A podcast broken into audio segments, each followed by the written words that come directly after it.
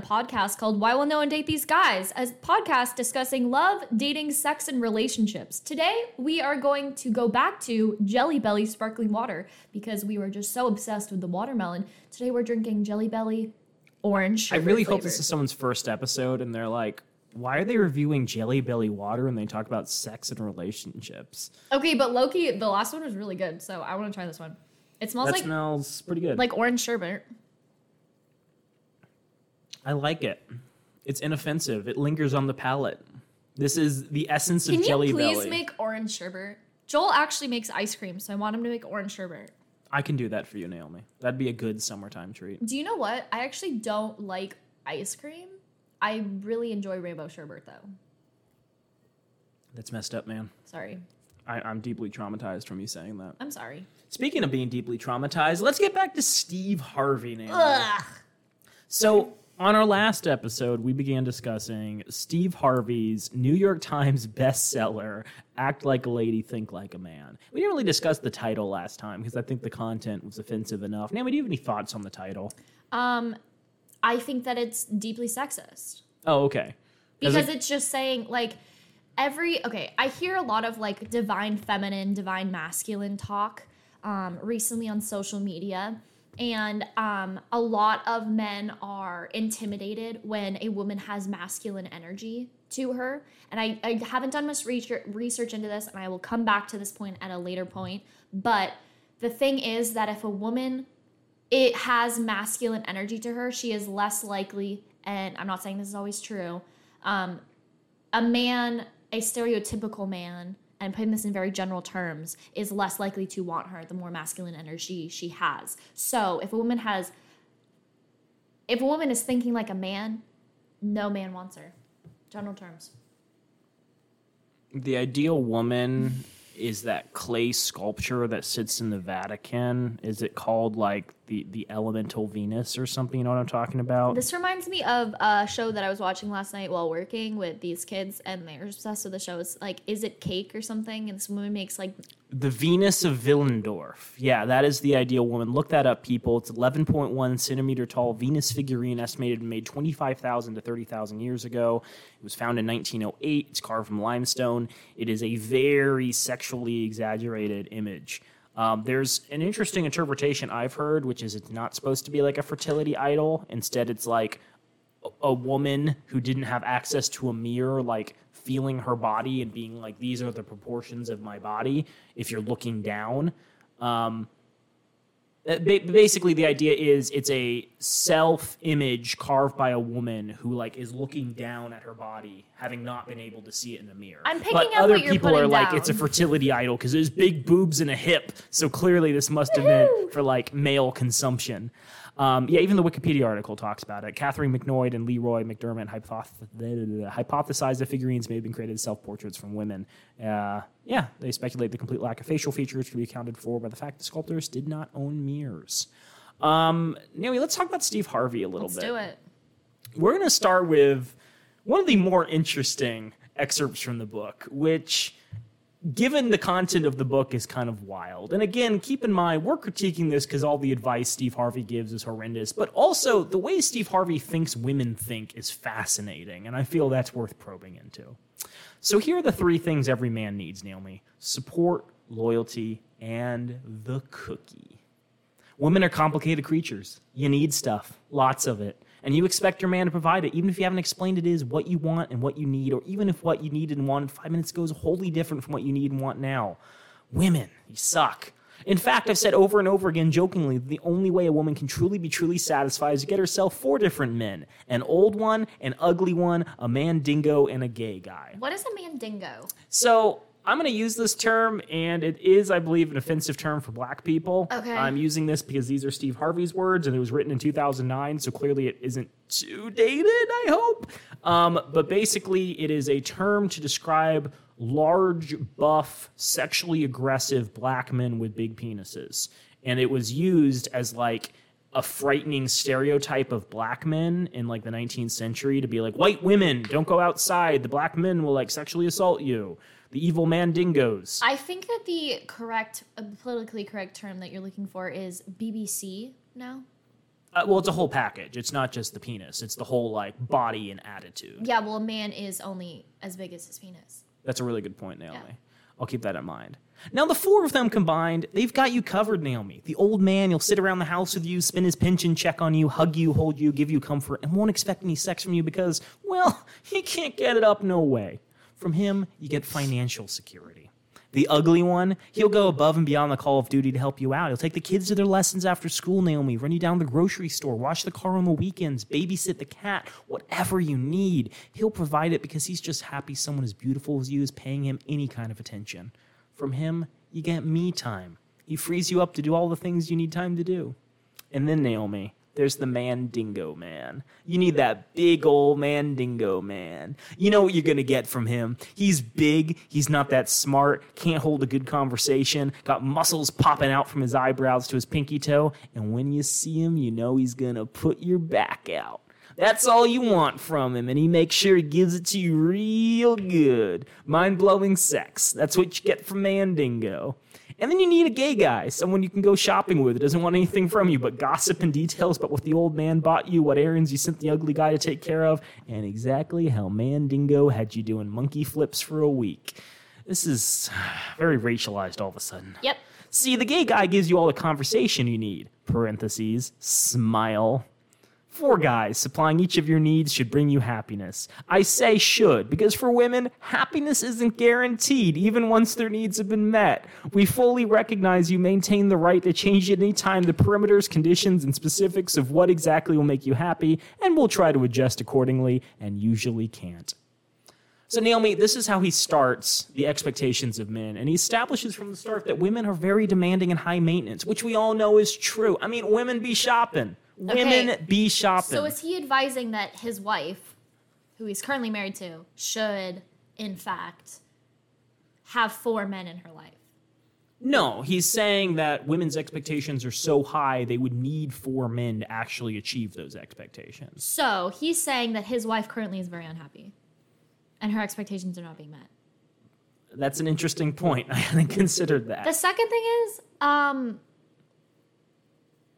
as a woman, and I've heard this advice from many women, um, there's this sort of like um, learned helplessness that we talked about in episode one that men have. And it gets to the point where um, if you are not directly communicating to your partner what exactly you need, I'm talking about in a heterosexual relationship. This can this can be any relationship. If you're not telling your partner what you need specifically, oh, to feel more loved, my like let's just say your love language is um, gift giving. To feel more loved, uh, loved, I need flowers every week. If you're not telling them that specifically, and you're getting angry at them for like not providing flowers every week, but you're not communicating that you need flowers every week, you need to communicate. But to your point, like I'd say that whole aspect of learned helplessness is like he's saying women have such high demands, but their demands are like, hey, like I don't want to be homeless. Hey, can you take care of the kids sometimes?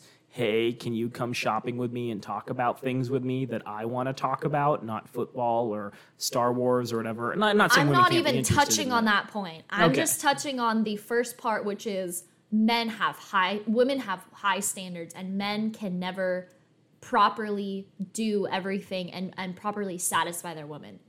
according to Steve Harvey. according to Steve Harvey. Okay. Well, let's talk about men, because men, by contrast, according to him, are very simple creatures. It doesn't take much to make them happy. In fact, Naomi, there's only three things every man needs support, love, and quotation marks, the cookie. Ew. Three things, that's it. And I'm here to tell you that yes, it's that simple. In fact, I'd argue it's easy for a woman to give her man support, love, and sex because it's in her makeup. Support and love are things that women dole out innately and freely. Oh, bless you, women, you nurturing sexual souls.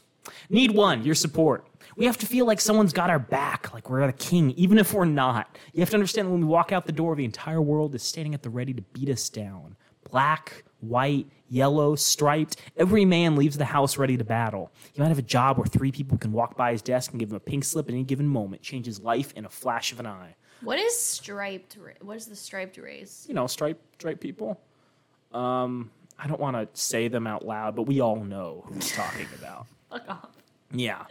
Um, the man in the position beneath your man's just might be searching for a way to undermine him so he can get bigger pay. He doesn't give a damn about whether what he says and does can put your man's job in jeopardy. Your man could be driving down the street minding his own business and get pulled over and something could happen he has no control over, or someone might try to come and take what he's got. A man is constantly on the lookout, Naomi, sizing up the next man, standing at the ready to defend his and all of his gains. Parentheses, that would include you.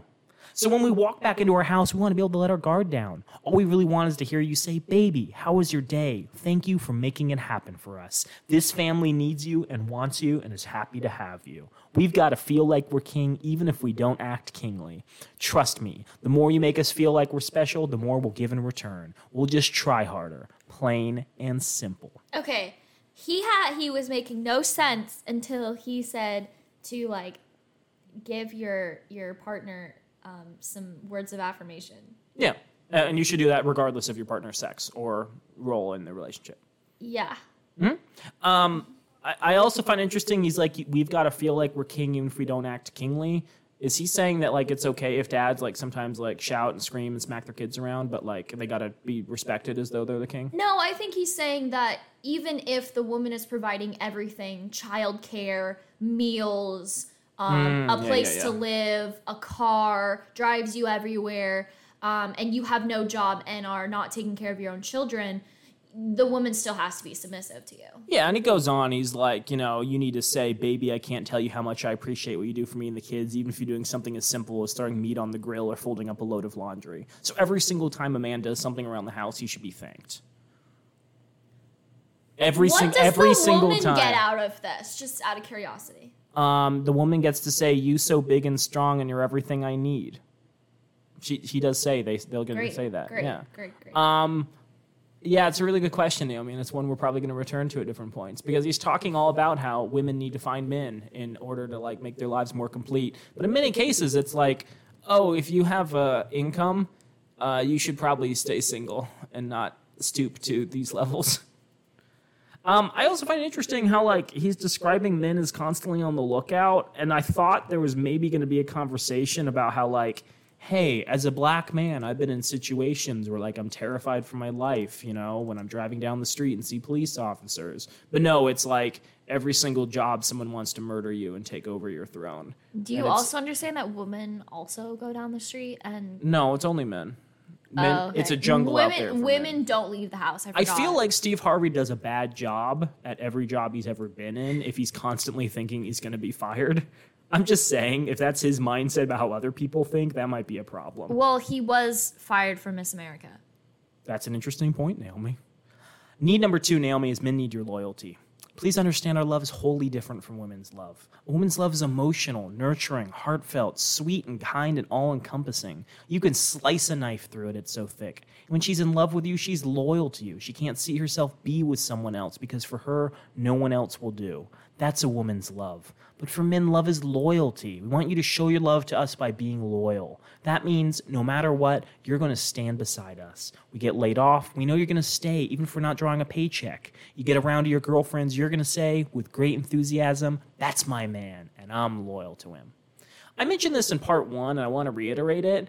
Loyalty can be a bad thing. Like, say, if quote, Unconditional loyalty you're talking about? yeah, Yeah. your man gets accused of sexual assault Yep. um, maybe you should like weigh the evidence and consider whether or not this is something he might be capable of rather than being like no 100% couldn't happen um, maybe maintain a degree of skepticism My man would never do that. yeah um, but also i think it's interesting how he's describing men as being like wholly unable to do this thing that women can do and not questioning how it is that women learned how to do this. Like maybe he just assumes that women like are born they pop out of the womb and they automatically know how to express this love that's so thick you can slice a knife through it. But again this is like one of those things where it's like hey is there a way for men to also express affection in that way men is there a book you can read about like what women want out of relationships is there like a guide to nice things you can no, say about your partner because this book is an all-encompassing dating and relationship. That's true. And gender role book. Yeah, because you had to forget everything you learned up until this point. Exactly. So you're relearning Yeah. from the ground up. Never mind. Okay. And Naomi, need number three is the simplest, and perhaps the most straightforward, no brainer. Men need sex. I'm sorry, the cookie. Sex. We love it, Naomi. Ain't nothing on this planet like it. Nothing else we want that bad on a continuous basis. Nothing else we simply cannot live without. Take our house, take our job, the 69 Impala, our last pair of gators, but please. He spelled that out. Don't hold out on the cookie. We don't care about anything else. We need the cookie. Um, I honestly think Steve Harvey's a little immature. Like he can't have like a genuine discussion about sex and what that entails, or he knows his audience is like so prudish that like they couldn't accept him openly talking about sex. But he also isn't talking about um, asexual relationships. They don't exist, Naomi. Oh, okay. Yeah. Uh, we need to be physically engaged with women we love, the woman who's loyal to us and supports us. And the way we do that is by making love. You know, there's other ways. No. The emotional stuff, the talking, the involved with your cuddling, the holding hands, the bonding, that's y'all's thing. That's women's thing, Naomi. We do these things because we know it's important to you. But please understand, the way we men connect is by having sex. Period. It's how we plug in, recharge, and reconnect. Just like my Nissan Plug in. Leaf. Yeah. Plug in. Uh-huh. Ew.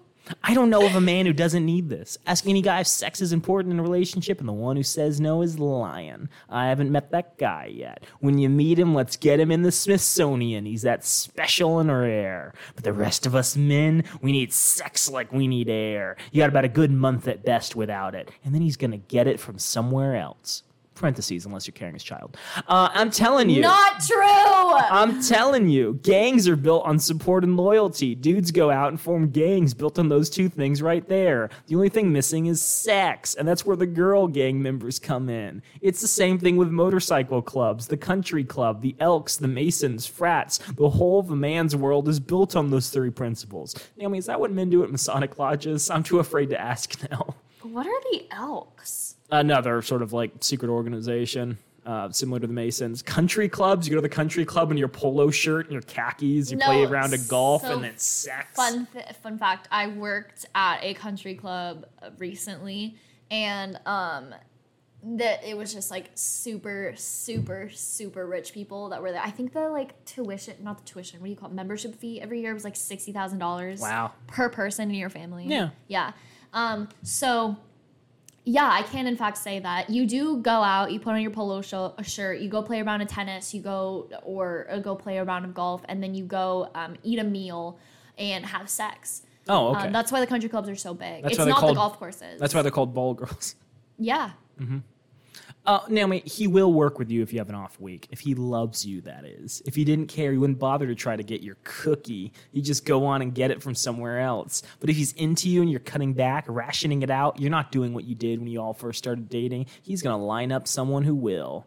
Please believe me when I tell you this. He'll tell you everyone, this is my girl right here. But meanwhile, he'll have another woman lined up and waiting to give him what he needs and wants the cookie. Um, is it weird that in part one he's like, "Hey, to prove that a man truly cares about you, recognize that he's going to profess that you're you're his woman." But then in this section, he's like, even if he professes that you're his woman, he's still going to go out and have sex with other people if you're not having sex with him. Sorry, I'm still stuck on the non-consensual part of this entire conversation, which is even if you don't want to have sex, you have to have sex in order to keep your man. Uh, no, no, no, don't get it wrong, Naomi. We're not animals. We know things change. The baby comes and the doctor says we have to wait six weeks, or the monthly is on the way. Your hormones are acting up. You're monthly, uh, and you're not in the mood. But the excuses can't go on forever. You can play your man short if you want to. No matter how much a man loves his wife, his wife, his family, his house, his roles, the man of the house, the one who's bringing in all the money into family account, maybe even putting a little extra in yours. If you mess around, start shelling out the cookie and crumbs, it's gonna be a problem. Speaking of non consent, Naomi, Steve Harvey talks about how he's constantly busy, and I believe him. He runs a lot of shit. He does, you know, his his, his podcast slash radio show. He hosts a number of different shows. He's constantly doing like charity work and promotions and speeches. I believe him when he's busy. And he says the truth is, if I can't go home and relieve my stress, there's a problem. If I've talked to the Lord and tried to get you motivated to give you some of the cookie and you're still coming up with reasons why you can't be intimate with me, something's going to change. You might have been up all night for a week with a sick child, gotten up early to get the other onto the school bus before you hit the road for that rush hour commute to work, gone to battle with your coworkers and boss for eight hours with nothing but the 15 minute break to swallow an inadequate, unsatisfying lunch, and then hit the rush hour traffic back home and start your second job, the feeding of and care of your kids. There's dinner to be cooked and homework to be checked and laundry to be done. The list goes on. By the time the man checks in with you, the last thing on your mind is giving a positive response, what a friend of mine calls the shoulder tap. You know what I'm talking about, she said. It's when you finally drop into bed exhausted and you're halfway through your favorite show you watch, when you just want to zone out, and here he comes tapping you on your shoulder asking for sex. It's just annoying. What that same friend of mine didn't know, though, was that her husband was tired of the shoulder tap, too. In his mind, he'd also worked all day, just as hard as her.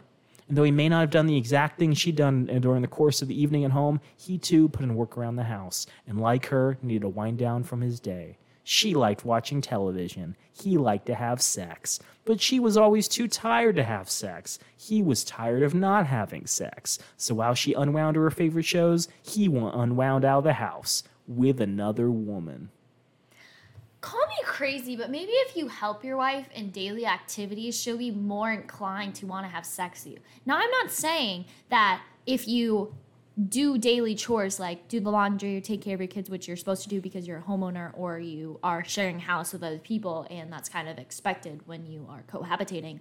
Um, but I am saying that maybe your wife will be or your partner will be less tired. You mean if they have more energy, they might be more interested? If they see you as an equal contributor to the relationship, they might find you attractive and that Yeah. and the fact that they aren't thinking, oh, I'm mothering this person and I'm not attracted to this person anymore because I feel more like a mother than a partner to them.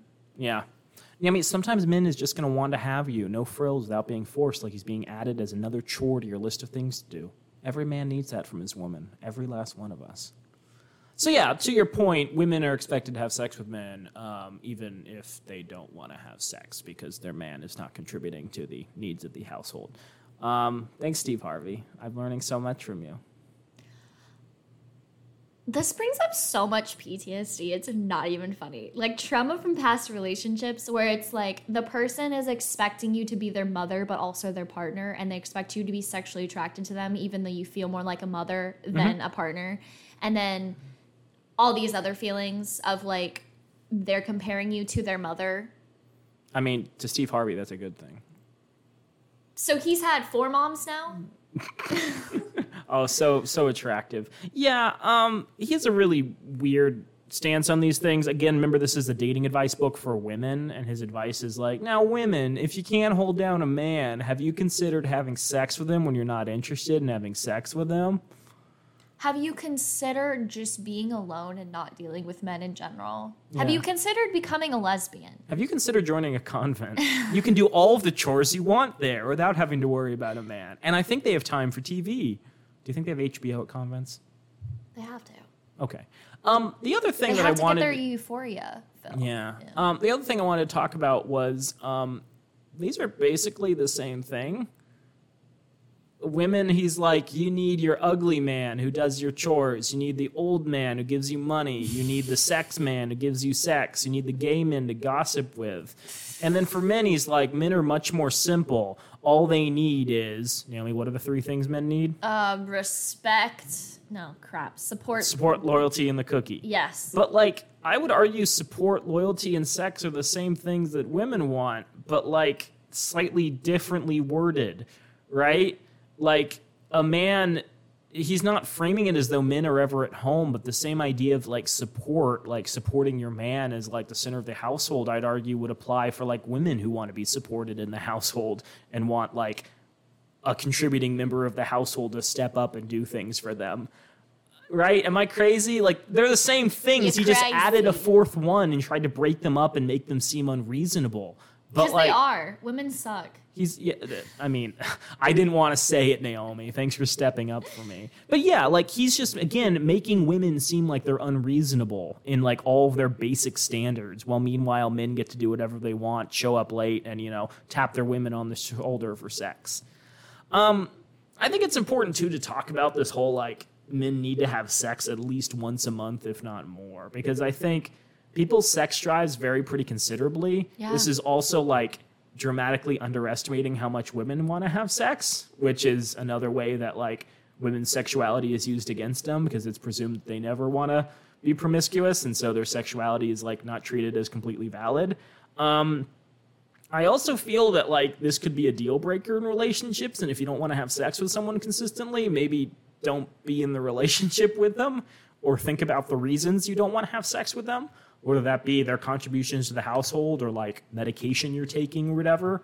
Um, but then also, like, you can make accommodations in relationships if you're not having sex at the same frequency, right? Have a talk with your partners about porn or toy use, right? Don't impose things on your partner. Um, have conversations and serious thoughts about why it is that things have changed. Has your like partner not been as attractive recently because they're not helping out? Have they decreased their cleanliness or personal hygiene? Has there been a personality change? Are they more stressed at work? Like these are things that can be resolved. The answer is not forcing your wife to have sex with you. And yes, I get that Steve Harvey is from an era where like that was perfectly legal and spousal rape wasn't considered like a crime, but boy, this is 2009, Steve. Step up. Anything else, Naomi? No, I think he's just condoning rape. Okay, cool. Number four, we need to talk, Naomi, and other words that make men run for cover. For a man, a few words are as menacing as those four, especially when a woman is the one saying them and he's on the receiving end. Those four words can mean only two things to men. Either we did something wrong, or worse, you literally just want to talk. can you imagine talking to your partner? Can you No. imagine a woman saying things to their man? I could imagine threatening somebody else and talking to them about Oh, okay. respecting my partner, but I can't imagine actually talking to my partner. Yeah. Now, you, you understand that we're not the essence of perfection. There are going to be times when you're mad at us and need to let us know it. We get that. Although we don't necessarily want to have to concentrate on an hour long angry lecture about how we screwed up. But even more, no man wants to sit around gabbing with you like we're one of your girlfriends. Ever. It's just not in our DNA. Okay, the number of times he said something is not in our DNA makes me wonder what is in the DNA. I think he said what's is in the DNA is having sex like consistently and um uh from part one there was something else he said that was important but yeah men's dna is just like a little horny sperm going "Eh, eh, eh." yeah that's it yeah it's not in our dna to lounge around sip coffee and dab at our eyes with tissue if we're in an AA, as if we're in an aa meeting or on some psychologist's couch trying to get things off our chest A man would never go to therapy. a man would never go to an AA meeting. It just never happens. Um, this is this feels like he wrote this book before The Sopranos came out. Right? I don't know if you know much about The Sopranos. One of the big plot points in The Sopranos is Tony Soprano is this big gangster man's man who also is going to therapy. Right? And there are issues that he feels he has to get over. I don't know how he ends up in therapy in the first point. I don't recall that plot point. But, Probably like, his wife not wanting to have sex with him. that must have been it, yeah. But no, like he he spends a lot of time venting on the couch about like his emotional state and how he feels, you know, being forced into certain roles, and that's really fascinating. And remember, The Sopranos came out, I want to say 1999 was the first season, if not I earlier. think it's. I don't. So I like think this has been around for a while this cultural idea that men can go to therapy and have feelings and express feelings. And again, it's not even that he's saying that men can't have feelings. It's like, oh well men were raised in a certain way to act as though they don't have feelings. And he's not questioning whether or not that's really toxic and damaging. It is 1999. Okay. So when men are talking, Naomi, and especially when they're listening, it's with purpose. We don't vent. We just want to fix whatever situation is upsetting the balance. We understand that this frustrates you time and time again because, you know, sometimes you want to talk to share and get someone else's take on a situation. But seriously, Naomi, that's what your fucking girlfriends are for. There, I fucking said it. It's your fucking girlfriend's job. He doesn't use that word, but that's what he's saying. You you you need to lay out your problem and let her commiserate with you, give you all kinds of yeah girls and I know that's right and nod and agree and tell you stories about how the other thing happened to her. She'll even go on to give you concrete examples of every other time something like this has happened to other women throughout the history of the world. And hours later, you will all get up from the couch having solved nothing but feeling so much better. Do you want to do a little play or should I, I do this myself? I'll do it with you. Okay, I'm going to be you. Consider Exhibit A. I walked into work today, and before I could get to my desk, I saw Tanya walking over the coffee machine. And wouldn't you know that Haifa had on the same shirt as me? The heck is a Haifa? Sorry, that know. my I think she's like Heifer or something. Heifer, yeah. You better stop it. Which one? Naomi's playing the girlfriend of am me, calling the girl Yeah. in this situation. The blue one, you know, the one with the orange flower print. I got it from that store across town on sale. You mean the one you found on the twenty nine ninety nine rack in the back? The same day I found those shoes at the store just down the street. That's the one. I wore that shirt to work a few weeks ago and she complimented me on it. And the next thing I know, she ran to the store and bought my shirt and is wearing it to work. Can you believe it? Do you know how that made me feel? Aw, hail to the no. Are you serious? That's horrible. She's got some nerve. Uh, Steve Harvey understands women. I have no other comments. Ah, hail to the no.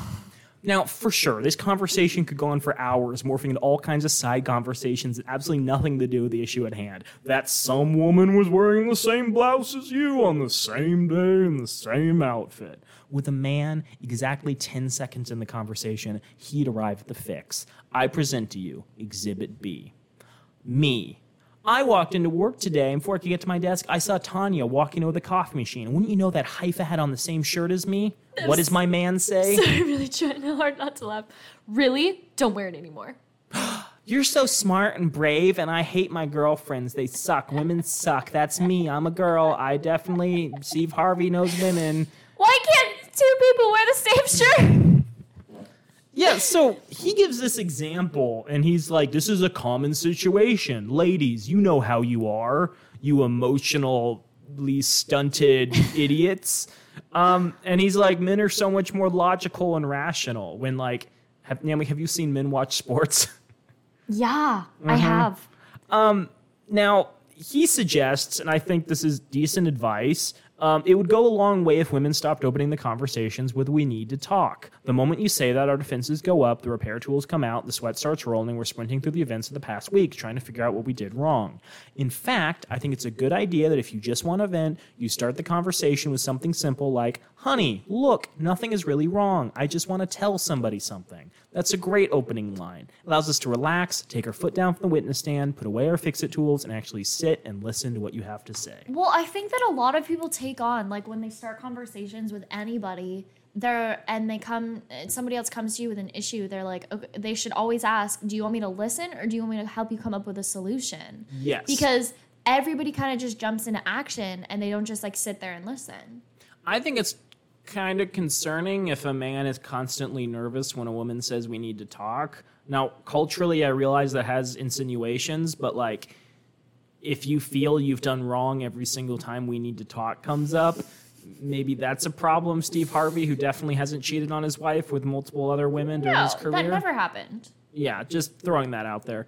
Um, I thought it was interesting too that he has some decent advice that he probably could have summarized in the space of like five sentences, but instead has to throw in this like very sexist version of events. Yeah. Like it's interesting that clothing theft at work or style theft, I guess, is the issue, not Mr. Jenkins giving his like girlfriend unreciprocated hugs or Miss Amy stealing her ideas in board meetings or Tom in accounting letting slip that the intern they just hired is getting paid more than her like women's issues to him are reduced to meaninglessness women in the best scenario he can come up with women's issues mean nothing and i think that's concerning because he doesn't recognize sometimes women need to talk about serious problems while also venting Yeah.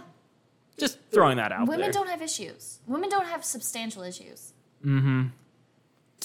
Okay, Naomi. I'm, I'm skipping a couple of sections because I didn't feel these words like horrible and damning. Uh, I did want to talk about um, this section he gets to later in the book called First Things First He Wants to Sleep with You. And this is advice for women who are trying to understand why men would approach them. Okay. Um, so he gives this example of he was filming a TV show and there was this like really attractive lady in the audience, like like really attractive. It's unclear if he's married at the time. Just like really attractive, like big bazoingas or you know whatever Steve Harvey He probably says. was married at the time. Yeah. Um, l- let's just presume that throughout his entire career. Um, and this lady comes up and starts like flirting with him after the commercial break. He's like, "You don't understand. I'm a committed man." She's like, "Oh, I'm so sorry." And he's like, "Hey, you know what though? There's that guy over there in the corner who's been making eyes at you." And she's like, "What?" And there's a guy who's apparently kind of handsome, well dressed in the corner of the room who's also looking at this pretty lady. And and she's like, "Oh, he's been talking to me, but he doesn't mean nothing." And Steve Harvey's like, "No, you don't understand. That man wants to have sex with you." And she's like, "What? No, we're just chatting and having fun." He's like, "Tell that man how many children you have and see how he reacts." And she's like, "Giggle, giggle." Um, giggle, giggle. yeah, that's that's what ladies do. Yeah. She's like, okay. And the next commercial break, he's like watching from the corner of the room as the man approaches again, and she's like, I have five kids, and he's like, and runs away. Did you know that mothers can't have casual sex? This is true. I, I don't know if anyone knows this. There are no women on dating apps looking for casual sex. No mothers on dating apps. I'm just saying in general. Oh, okay. Yeah, no women ever. Women don't like having sex, Naomi. They consider it an obligation because their husband doesn't do the chores. Yep. So, Naomi, please highlight this part right here. And I highlighted this in the document. Um, you can always remind yourself the next time a man steps to you, a man always wants something. Always. And when it comes to women, that plan is to always find out two things. One, if you're willing to sleep with him. And two, if you are, how much it'll cost to get you to sleep with him. That's his mission in the club. That's his charge in the lunchroom at the office. That's what he's up to when he skips past all the seats at the church and sits down in the pew right next to you. Oh, that guy's got some sins to confess this week. If a man sees you and asks you how you're doing, what do you think he came over there for? He didn't come over to learn anything from you, to find about your interests and likes and wants. That's what women, I'm going to say like women, do when they're interested in getting to know someone. For a man, it's less complicated. He liked what he saw from across the room, and now he's going to go over there and get it. He doesn't care anything about your personality or what you do for a living. Your friends mean nothing to him, and whether you know Jesus is irrelevant. He just wants to know if he might be able to sleep with you. Um, so then he gives the suggestion that in order for women to get around this basic fact that all men constantly want to have sex with them, they need to set a price and they need to figure out like what's the bare minimum men need to pay in order to like get into their pants. And like I'm not even saying like explicitly like a monetary transaction. It's just like you need to lay down your requirements from the get go. Like I have five kids because that's how all opening date conversations should go. Like just like specifying should exactly what tell your the standards that are. you're going on a date with before, like before you go on a date, that they're like you have children. Is that crazy? Um, th- his general point is you need to set up clear standards about what you're looking for in a relationship before you have sex with a man. And you always need to do that. I don't think that's bad advice. I just don't think to that extreme. Um, I also feel it's, again, deeply sexist to say that all men constantly are approaching women for sex and men have no ulterior motives but approaching women for sex. Because I can think of a lot of women I'd like to have conversations with and not have sex with. Name some. Okay. Um, I really like cooking, and there's two women cooks I really appreciate, like Soya El Wal Wali.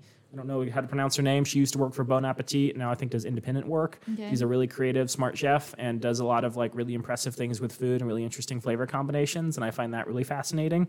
Uh, Samin Nosrat, who did Salt, Fat, Acid, Heat. I really love her work. Yeah. I've been watching a little bit of her Netflix series, and she seems like a really fun person. Also, she speaks a ridiculous number of languages, which I find infuriating. um, uh, Alexandra Ocasio Cortez. It'd be interesting chatting with her about politics. Same with Nina Turner. Uh, India Walton, who is running in Buffalo, New York for mayor. Uh, Naomi Klein, who I did meet actually in Nevada in 2020. She's written a number of books about politics, and I was like literally fangirling over her when we did talk.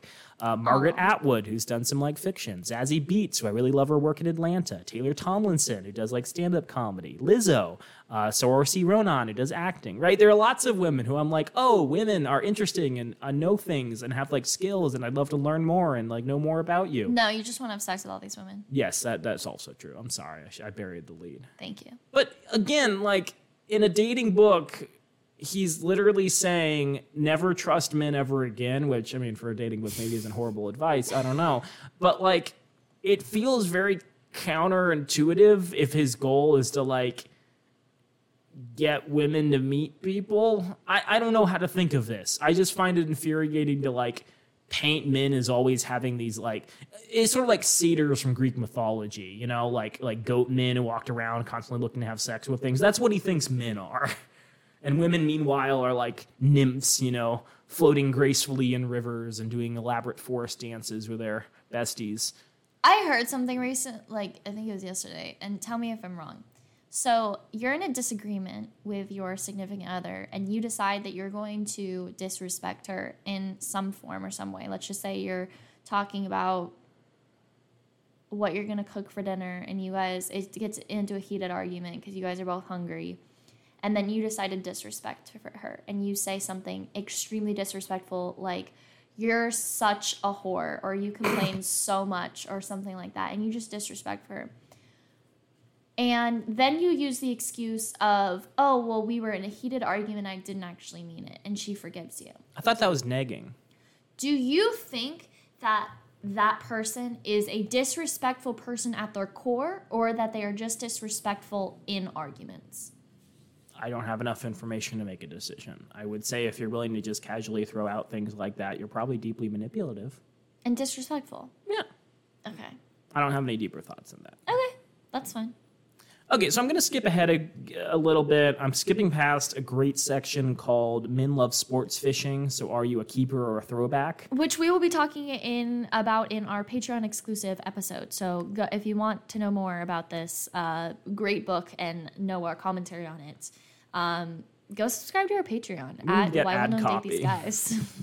okay, so I want to talk about the section Men Respect Standards. Get some. And I thought this was fascinating because of the story of how he met his current wife, Marjorie. So it started when he was doing a show in Memphis, Naomi. She walked in with another attractive woman. I couldn't help myself. I stopped mid joke and said, Excuse me, I know you don't know me, but one of these days I'm going to marry you. She laughed and said, You don't know me. Ha ha ha ha ha. But I didn't care and I told her as much. I knew right then and there we we're going to be married someday. Of course, this was really more of a hope than a certainty. Smile. I don't know. I don't like how he writes out smile. I don't like it either. Does he know how? Does he know emoticons? Is he aware of? he doesn't know how to text. Maybe he doesn't know of emoticons. That makes sense. He just emails. Yeah, I'm just saying that if you walk into a club and like a comedian's doing a set and he's like, "I'm gonna bang children into you, bitch," I, I would probably talk to the owner. That seems like I don't know. It's less romantic than he's making it out to be, certainly. Yep. Maybe she knew it too, or at least liked what she saw, because even though she disappeared the night I informed her of the plan, okay, she ran off. She showed up two nights later at another show of mine, and this time I asked her to come backstage and talk for a while. She agreed, and we became fast friends and even dated for a spell, but eventually we both went our separate ways. Still, Marjorie and I always remember the friendship we had together, and we reached out again to check out on up on each other from time to time. Finally, she and I reconnected and started dating again. We got serious pretty quickly, both of us realizing we had missed out on a great relationship once, and we didn't want to risk losing out on it again. But even though I knew I was in love with this woman that she loved me, I was still connected to some women friends I'd developed after my divorce when I had started dating again. Well, one particular night after Marjorie was visiting me at my home in New York on Valentine's Day weekend, one of those friends called my cell. I didn't talk much, said hi, told her we'd chat another time, that I'd stop and see her if and when I was back in town, and then hung up. I didn't even think Marjorie heard the conversation. At least she wasn't acting like she did. I should have known better, though. She's got that mother hearing, doesn't miss a thing. And sure enough, late that night, when I got up to go to the bathroom, it's about 3 a.m., there was Marjorie in the hallway, staying there in her fur coat with her suitcase in her hand. She was going to leave me, leave us.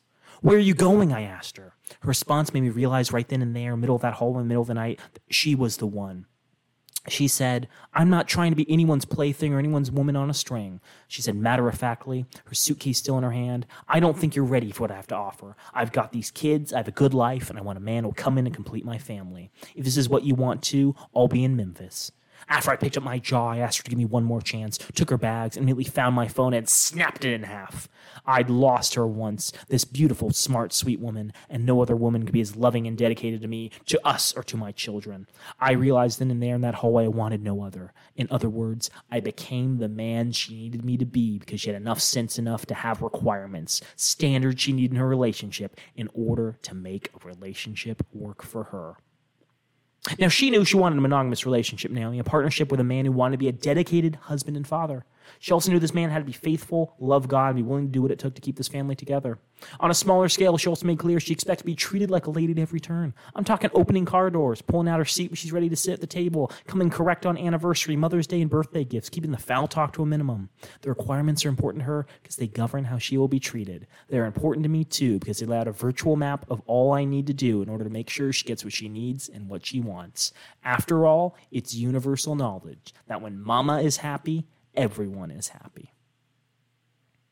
So, remember in the first episode where I was like, we'll talk about Marjorie later? Yeah. This is what I wanted to talk about Yeah. because Steve Harvey was talking to a friend, and I guess the insinuation is this was like a friend with benefits, but like it's kind of weird that like he refers to friends with benefits as friends and makes me reconsider all of his relationships with women Yep. and whether he thinks you can be friends with women by not having sex with them. Um, but then all he says to this person on the phone is, Hi, I'll talk to you later. And his wife is like, What the fuck? Was that a lady? Was that a woman talking to my man? And immediately packs up her entire life and is ready to leave. And he's like, Oh, it's so hot you're willing to throw away a relationship because I spoke to a woman on the phone? I'll snap my phone in half for you. I understand, like what he's saying makes sense. Like putting up standards beforehand, make sure the person you're communicating properly. The context in it makes no fucking sense though. What are you talking about? She had standards, and those standards were you can't ever be friends with women. Yeah. Mm-hmm. Maybe he's not telling the full story. Remember when we said that like Maybe he took the phone into another room and he was like, "I'm gonna have sex with you later." Okay, I'll call you later. Bye. well what what he said was hey I'll talk to you later, and then immediately like pulled his dick out and sent a dick pic. Yeah, that's exactly what happened. He Mm-hmm. missed. He he completely forgot to add that into the story. It adds a little bit of uh, nuance. I, I certainly would would feel a lot more respect with Steve Harvey if you know he was willing to admit to his shortcomings. Shortcomings. Thank you, Naomi. so that's all you need to know. Women have standards. Um, he gives some somewhat decent advice following this is questions you should ask a person before you get too deep in the relationship. And I wanted to talk a little bit about these because I don't think these are bad questions, not all of them at least. I just don't think they go far enough. And we've talked about this before, Naomi, in our Crucial Conversations episode, but people don't like having conversations with their significant other right? Like people find it really awkward and uncomfortable to be able to sit down and talk with their significant other about a wide variety of things. No, it's just when you start the conversation with, "We need to talk." This is true. Start with, I just want to vent. What are your thoughts on relationships? okay, so he has five questions to ask before we get in too deep. What are your short-term girl? What are your short-term girls? Uh, what are your short-term g- goals? What are your long-term goals? What are your views on relationships? What do you think about me? And how do you feel about me? And he provides an explanation why these are all important. And I'd urge you to read the book. Well, pirate the book and read the book. Uh, don't give them Don't buy it. Um, the one I did feel raised eyebrows is you're uh, you're also going to have to ask him about his relationship with God, not just relationship with the other person. Let me be direct. If you meet a man who doesn't have a relationship with God, doesn't go to church, and has no intention of ever going, um, then it's a problem. After all, what moral barometer does he answer to if not to God? What's going to make him even consider being loyal to you? What's going to make him do right by you and the kids? What's going to make him feel whole? Steve, you're deeply religious and cheated on your wife multiple times and got divorced twice. I don't know if you're the person to be the moral barometer. That and also, why do you need a moral barometer? Why can't you just like live your life and just try to be a good person? I, I think people need a moral barometer. The thing is, you can have moral barometers from a variety of things, whether it's a philosophical belief, whether it's, you know, from a spiritual tradition. But why does it need to be to a higher power that if you do wrong, you're obviously going to hell? Like Oh, you're literally just yeah. doing you're you're literally just believing in okay, I'm not going to go into this religious talk, but basically my belief is that if you are only loyal to your wife because you think that if you're if you're disloyal to your wife that you're going to go to hell, you're not actually a good person. Yeah. If the threat of hell is the only thing that prevents you from doing evil, that's a serious problem. And we should actually be nice to Satan because he's the one who punishes evildoers like you. That's why I'm a proud Satanist. Yeehaw. I'm coming out on the podcast right now.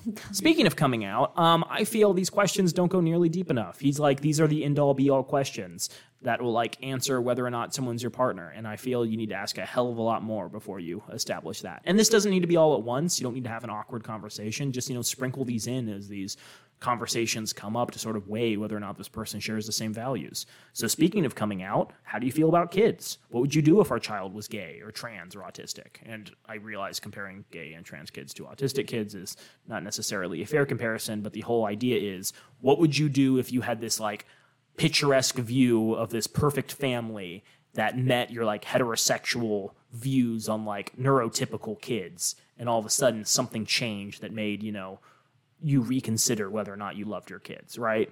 Can I get on your insurance plan? What's your idea of a good night out? What do you consider cheating? How much would you feel comfortable spending on a wedding? Is your current lifestyle one you're happy with, think is excessive, or want to improve? Do you feel we're having enough sex? When do you want to retire? If you could be doing something else for a living, what would it be and why? Do you want to stay in the city or maybe move? What places? What would you do if you found out a friend of yours committed sexual assault? If you witnessed it or were told secondhand, do you feel I have the right to choose? When it comes to like my body, how much money do you put in your 401k? Is saving important to you? I'm not saying all those questions are going to be relevant to all relationships, but you can see why those would be important things to talk about, right? Do you remember that the show that we that you and I watched separately with our partners? We were it was oh fuck it was like Love It for Love is Blind. Love is Blind.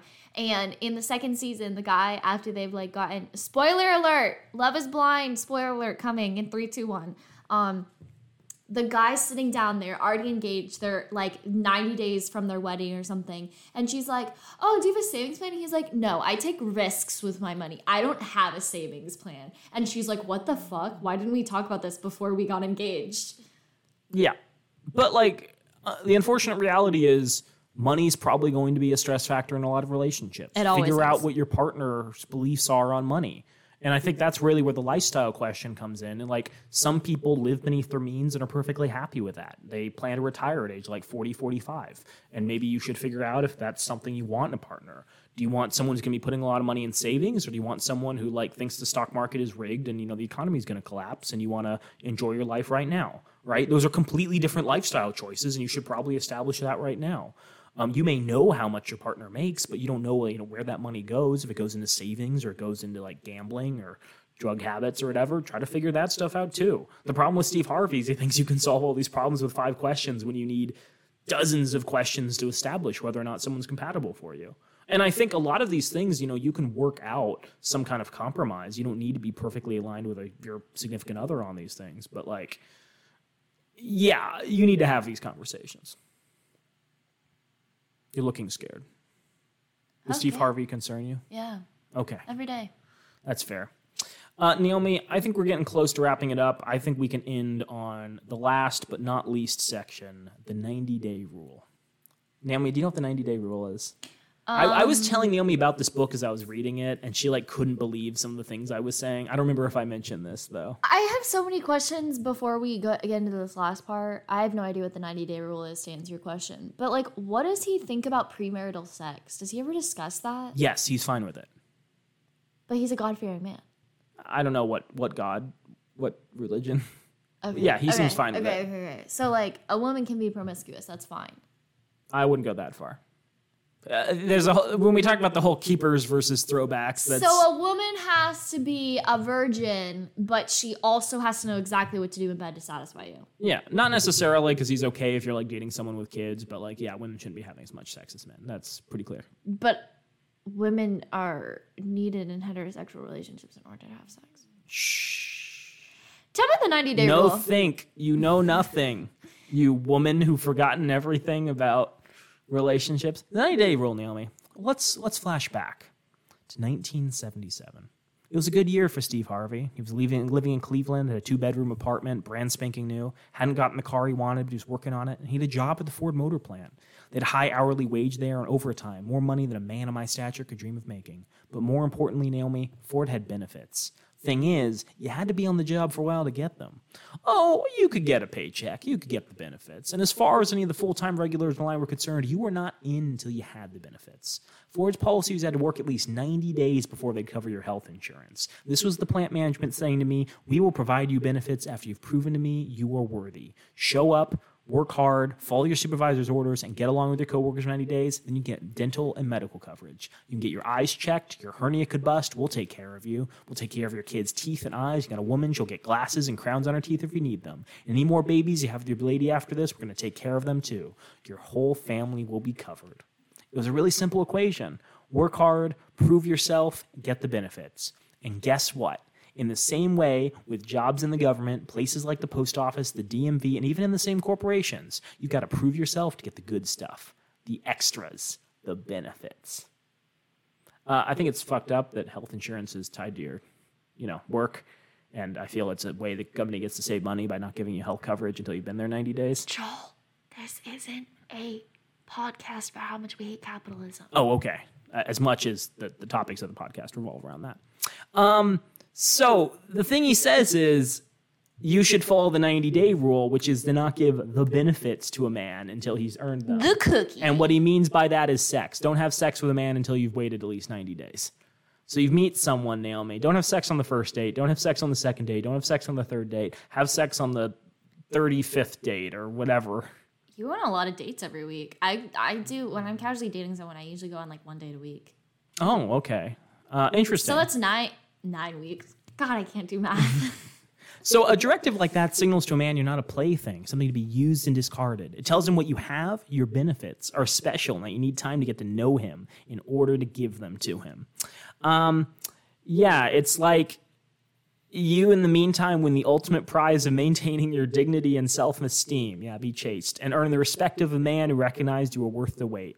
Women have crumbled empires with that power. Cleopatra helped destroy Rome. Read your Bible. We're still in a jam right now because of Eve. Women have always had that kind of power, and you do too, including making the man you're dating wait for the benefits. Oh, I'm not saying you can't pay the man. Payment comes along the way during the 90 day probationary period. You can hug, kiss, talk on the phone, go for a walk in the park, have an ice cream cone together. But out to men don't like that. He made that very clear, and he also said that men always want relation uh, want sex in their relationships, and that's the only thing they want. So, is the man allowed to like go and like have sex with somebody else during this ninety day period? Probably. I mean, he said 30 days was the max in that other section. Screw you, Steve Harvey. Oh God, you're paying too close of attention. Remember everything you knew before. Remember everything. um, yeah, when we're out dinner with you, you can't imagine how we feel when we're looking forward to meeting you and you show up with your lip gloss shining, your eyes seductively made up, and your hair, whether it's blown out in a weave or natural, it's lovely and your body's gleaming. I can't tell you the fulfillment we have in knowing we've secured your time. To be seen in public with you is a bonus. It's all the affirmation we need. The payment is incredible. Hugging? Payment. Kissing? Payment. You getting dressed up? Payment. Going out with us? Payment. Exchanging explicit emails? Payment. But if he wants to sleep with you, make babies, and have a family, those are benefits. Um, what do you think about that, Naomi? Don't have sex for 90 days after you meet someone? Oh, she looks so sad. I have no words.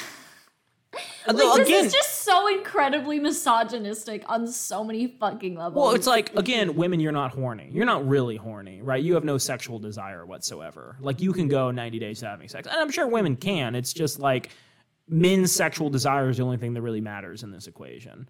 Um, also, like. I, I, I I feel it contradicts, as you're saying, the advice he gave earlier in the book, where he's like, you need to have sex with your man on a consistent basis, otherwise he's going to go have sex. Yeah. Maybe that's okay in Steve Harvey's book, where it's like, okay, he's gonna go have sex with other people, but 90 days he'll remain committed to you. Um, it's weird. I don't fully understand why he included it. It it seems um, somewhat misogynistic.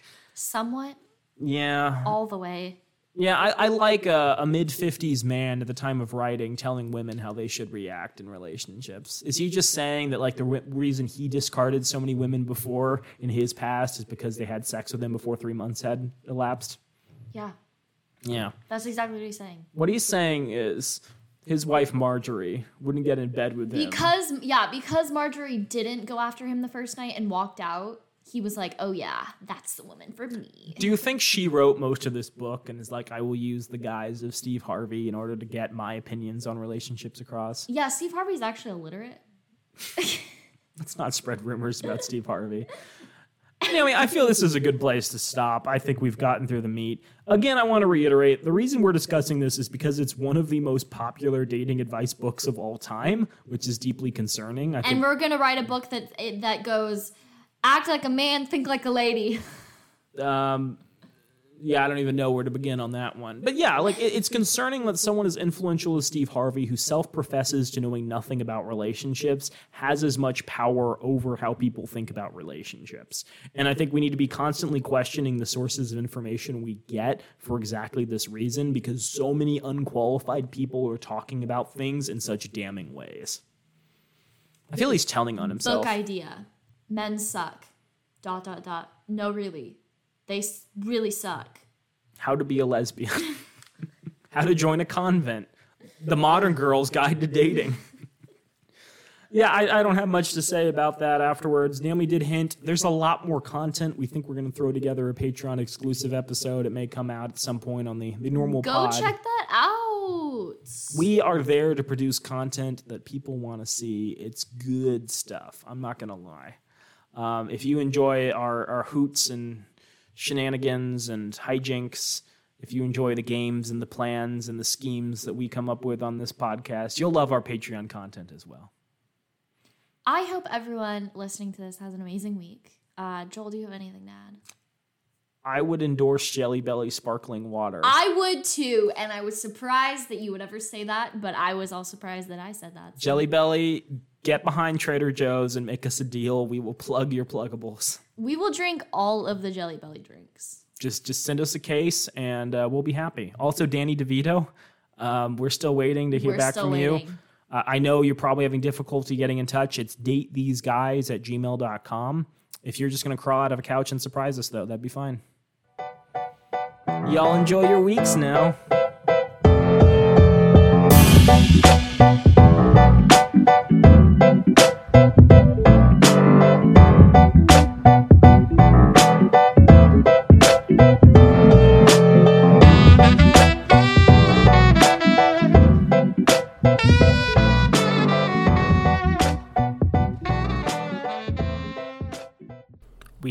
Thanks for the use of our theme music, which is the song Drop by Ketsa.